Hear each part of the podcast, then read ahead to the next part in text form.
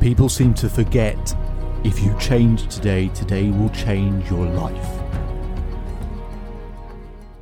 For a limited time only, for those of you enjoying the podcast, I'm offering a free coaching session. That's right, a free coaching session for those of you who want to improve in their performance or their business or their relationships or any other area where confidence is a key ingredient. Then on the Self Belief Chief site, on the podcast page, so selfbeliefchief.com forward slash podcast, underneath the episodes, you'll be able to book your own coaching session for free with me.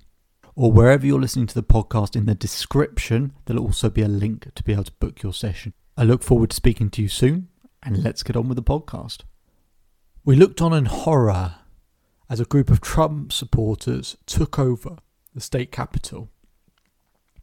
It was one of those surreal moments that you don't really expect to see, all stoked by a man who eh, just defies belief, really. That that exists, that that person could be such a bad loser that they would create and cause such a horrific scene. And I was reflecting on this, and amongst all the horrendous things that Trump has said or done, part of the equation has to be considered as well about the psychology of the man. And we don't have enough time today to go through all of it, but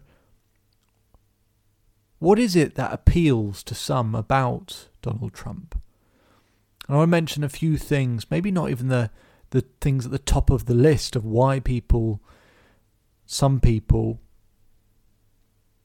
wanted him president, why some people see him as a good man when everything else says otherwise. I wanted to highlight a few things because it, nonetheless it is an interesting subject, but also his presidency has been a warning. Like in history, many times there are warnings.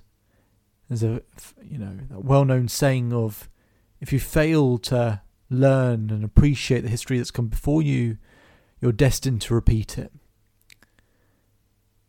There will always be difficult moments in history, but having a president like Donald Trump is something that I'm sure many, many people around the world will hope can be prevented again. Now, there's one thing I think nearly everyone can agree on with Donald Trump. He's a narcissist. I once heard a psychologist speak of Donald Trump and say he now saves all of the videos of Donald Trump speaking because he knows that for his his lectures with his students there will be no better example in history of a narcissist than Donald Trump. And the thing is about the phrase narcissist is it's something I hear when I speak to new people all the time. People constantly referring to other people as narcissists. It's it's one it's it's surprisingly common that people will go to the word narcissist.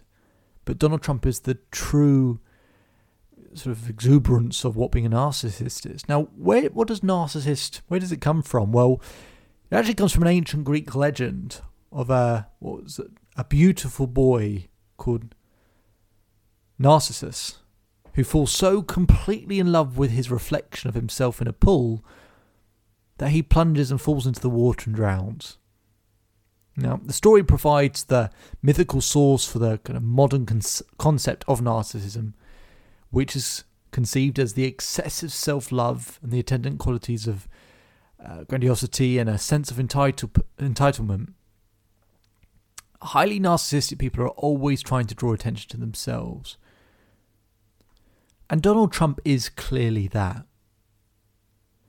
But I think sometimes when people look at others who are confident or arrogant or narcissistic, whichever category, you know, for people who, who show a sense of uh, being comfortable with themselves, you can't help but think that there will be a percentage of people that look at that and wish that they had that level of self confidence. And yes, it's beyond self confidence, but they want to be that kind of big, brash sense rather than be the shy, timid person which maybe hasn't served them in their life. But that's not, of course, the only thing. Of course, it's not. I think looking at Donald Trump's body language is important as well. He knows what he's doing. He really, and as a politician, he really knows what he's doing. He knows how to hold and present himself. If you look at very simple mannerisms of, if you ever seen him kind of extend out his hand and put his, his index finger and his thumb together as he talks, that signifies that he's sort of on point, that he can be accurate, that he actually is clear on the problem. That's what that presents. Whereas other people talk and sort of wave their hands, he's pointed in what he's doing and he's precise. Now, does it mean his actual policies are? No. But he's presenting that he is, that he knows what he's talking about. And he walks not, not at any real pace, but in his own stride. And that's also a characteristic of someone who's very comfortable. But it's also, uh, we look at that, people can look at that and go, oh, he's sure. If he's sure of himself, he's sure of what he's doing. This is probably one of the most telling ones, though. A real sign of social dominance, or a desire for dominance. Look at any video of Donald Trump shaking someone's hand. He will grab the hand and roll his hand over the top of their hand. Now, having your hand on top of someone else's hand when you're shaking hands is a dominant position. People who are sort of more open and empathetic might roll their hand underneath, allow the other person to have their hand on top. But otherwise, a neutral handshake is what's seen as reasonable and, and feels good to both parties. But he'll roll his hand over. Not only will he roll his hand over, there are videos on this on YouTube. Watch how long he will not only just shake that person's hand, but shake that person's arm and their body with it.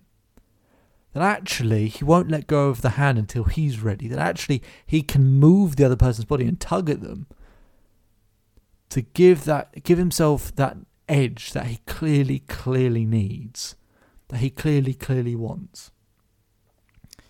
And how he has his chin tilted up. If you think of someone who's shy or timid, it's everything's pointed down, sort of closed off. He presents himself wide and big and open. And it gives off this sort of level of, um, you know, confidence that you just you you rarely see. But with the you know with people looking through certain eyes, it demonstrates or it pretends or shows up as he knows what he's doing. He must be sure. Who you can only be that confident if you're unbelievably good at what you do. Well, he's clearly not, but he presents that way, and that's part of the. That's part of what's got him to where he is in his life. Is that ability? His body language demonstrates everything that he's in control of the situation. Why? Because he believes he is. But here's one of the main things one of those motivations is anger, is fury, is anger, is to drum up anger in other people, is to tap into sort of um, the idea of con- contagion and that actually anything else that's not part of his group or his world or his people is infecting it. It's not just that they're different, it's that it's infecting it and it creates that siege us against them mentality, which does tap into the idea of social dominance. Anger, in some people's eyes, is anger, but anger is also can be easily translated to being dominant, to being in control. Think of when you're think of when anyone's angry. Why do they get angry? Actually, if I get angry enough, the other person will listen to me. I am taking control of the situation. If I get angry enough, the other person will respond. And it's manipulative in that way. But he stokes that fuel, stokes that anger. And with that anger that people feel, they get addicted to a sense of control that they feel when they're actually feeling angry then they feel that kind of fury and anger. Tap that into a siege mentality where that person who who's using that anger and feels in control can look at other people and go, "Well, I'm part of a community or or group that does the same thing, that understands that anger and that fear and that frustration and fury." And now you've got that siege mentality that's hard to reverse. Now, that was probably always under the surface, but now you're creating an even tighter group, an either uh, even tightly, more tightly knitted group. But anger isn't enough because you see people who are angry. You see people who are angry and, you know, they don't get anywhere and actually pushes people away. So why does that anger get there? Well, yes, he's stoking an anger that might be there in people. But here's the other trick. If you ever watch a comedy, have you ever watched a comedy where, you know, an hour and a half through the film you've just been laughing the whole way through, and then they'll have a moment, a poignant moment, something sad, and it will completely catch you off guard and it will completely get you, and you might start shedding tears and you didn't expect it. Humour gets people into a position where they're wide open. They relax, they settle back, they ease off. So then when you hit them with the message, there's a, a greater emotional intensity. Donald Trump uses humour in such a way, whether intentionally or not, the humour is what pierces through people. Even the people that don't like him, before we get to the state capitol, if we talk about the last year or two, people who didn't even like him would be laughing at him. It wasn't just anger and frustration, a lot of people would be laughing at him. And therefore, it feels sometimes less of a threat. Sometimes we kind of ease off a little bit. And we're wide open to what he has to say next because we're laughing at him, not with him. People will be laughing, some people laugh with him. Even the people who are laughing at him, because they're now wide open, it's sort of receptive to whatever he's going to say. Not that you agree, but that you'll hear it, that you'll listen. Okay? If that humour wasn't there, we wouldn't be listening. But we are listening. But here's, if anything, the state, the situation in the state capitol, as horrendous as it was, and it's difficult to think of any good coming from it because there isn't any when people lose their lives. But here's something that might result in the future. The attack on the state capitol was, of course, not all Trump supporters in the grand scheme, it was a very small percentage. It was a lot of people, but it was a small percentage of Trump supporters. And what that small percentage of Trump supporters did is maybe something that can't be reversed. That small minority of Trump supporters attacked the one thing that is most important to all Trump supporters America. A small minority attacked the state capitol of those Trump supporters but the rest of those Trump supporters weren't a part of that, wouldn't want to be a part of that.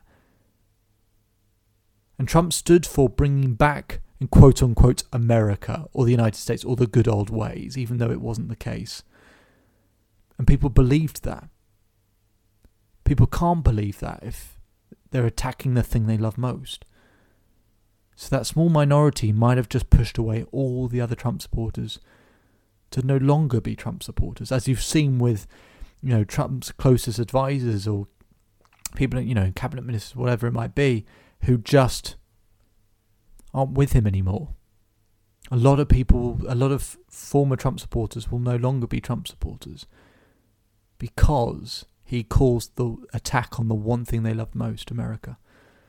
And for that, and for that mistake, and for that error, and for everything else that he's done, hopefully now this is a moment where actually we no longer find him humorous or we laugh at him. We didn't appreciate, we didn't respect, but sometimes we laughed at him. And we're not laughing anymore. And maybe if we're not laughing anymore, we'll completely close off to listening to him altogether. And enough people close off listening to him altogether then maybe like the Greek legend of Narcissus, maybe this is the moment Donald Trump finally falls into the water and drowns. My name is David Holman. If you change today, today will change your life. So enjoy the rest of your day, enjoy the rest of your life, and I'll speak to you on the next episode. Join us today during the Jeep Celebration event. Right now, get 20% below MSRP for an average of 15178 under MSRP on the purchase of a 2023 Jeep Grand Cherokee Overland 4xE or Summit 4xE.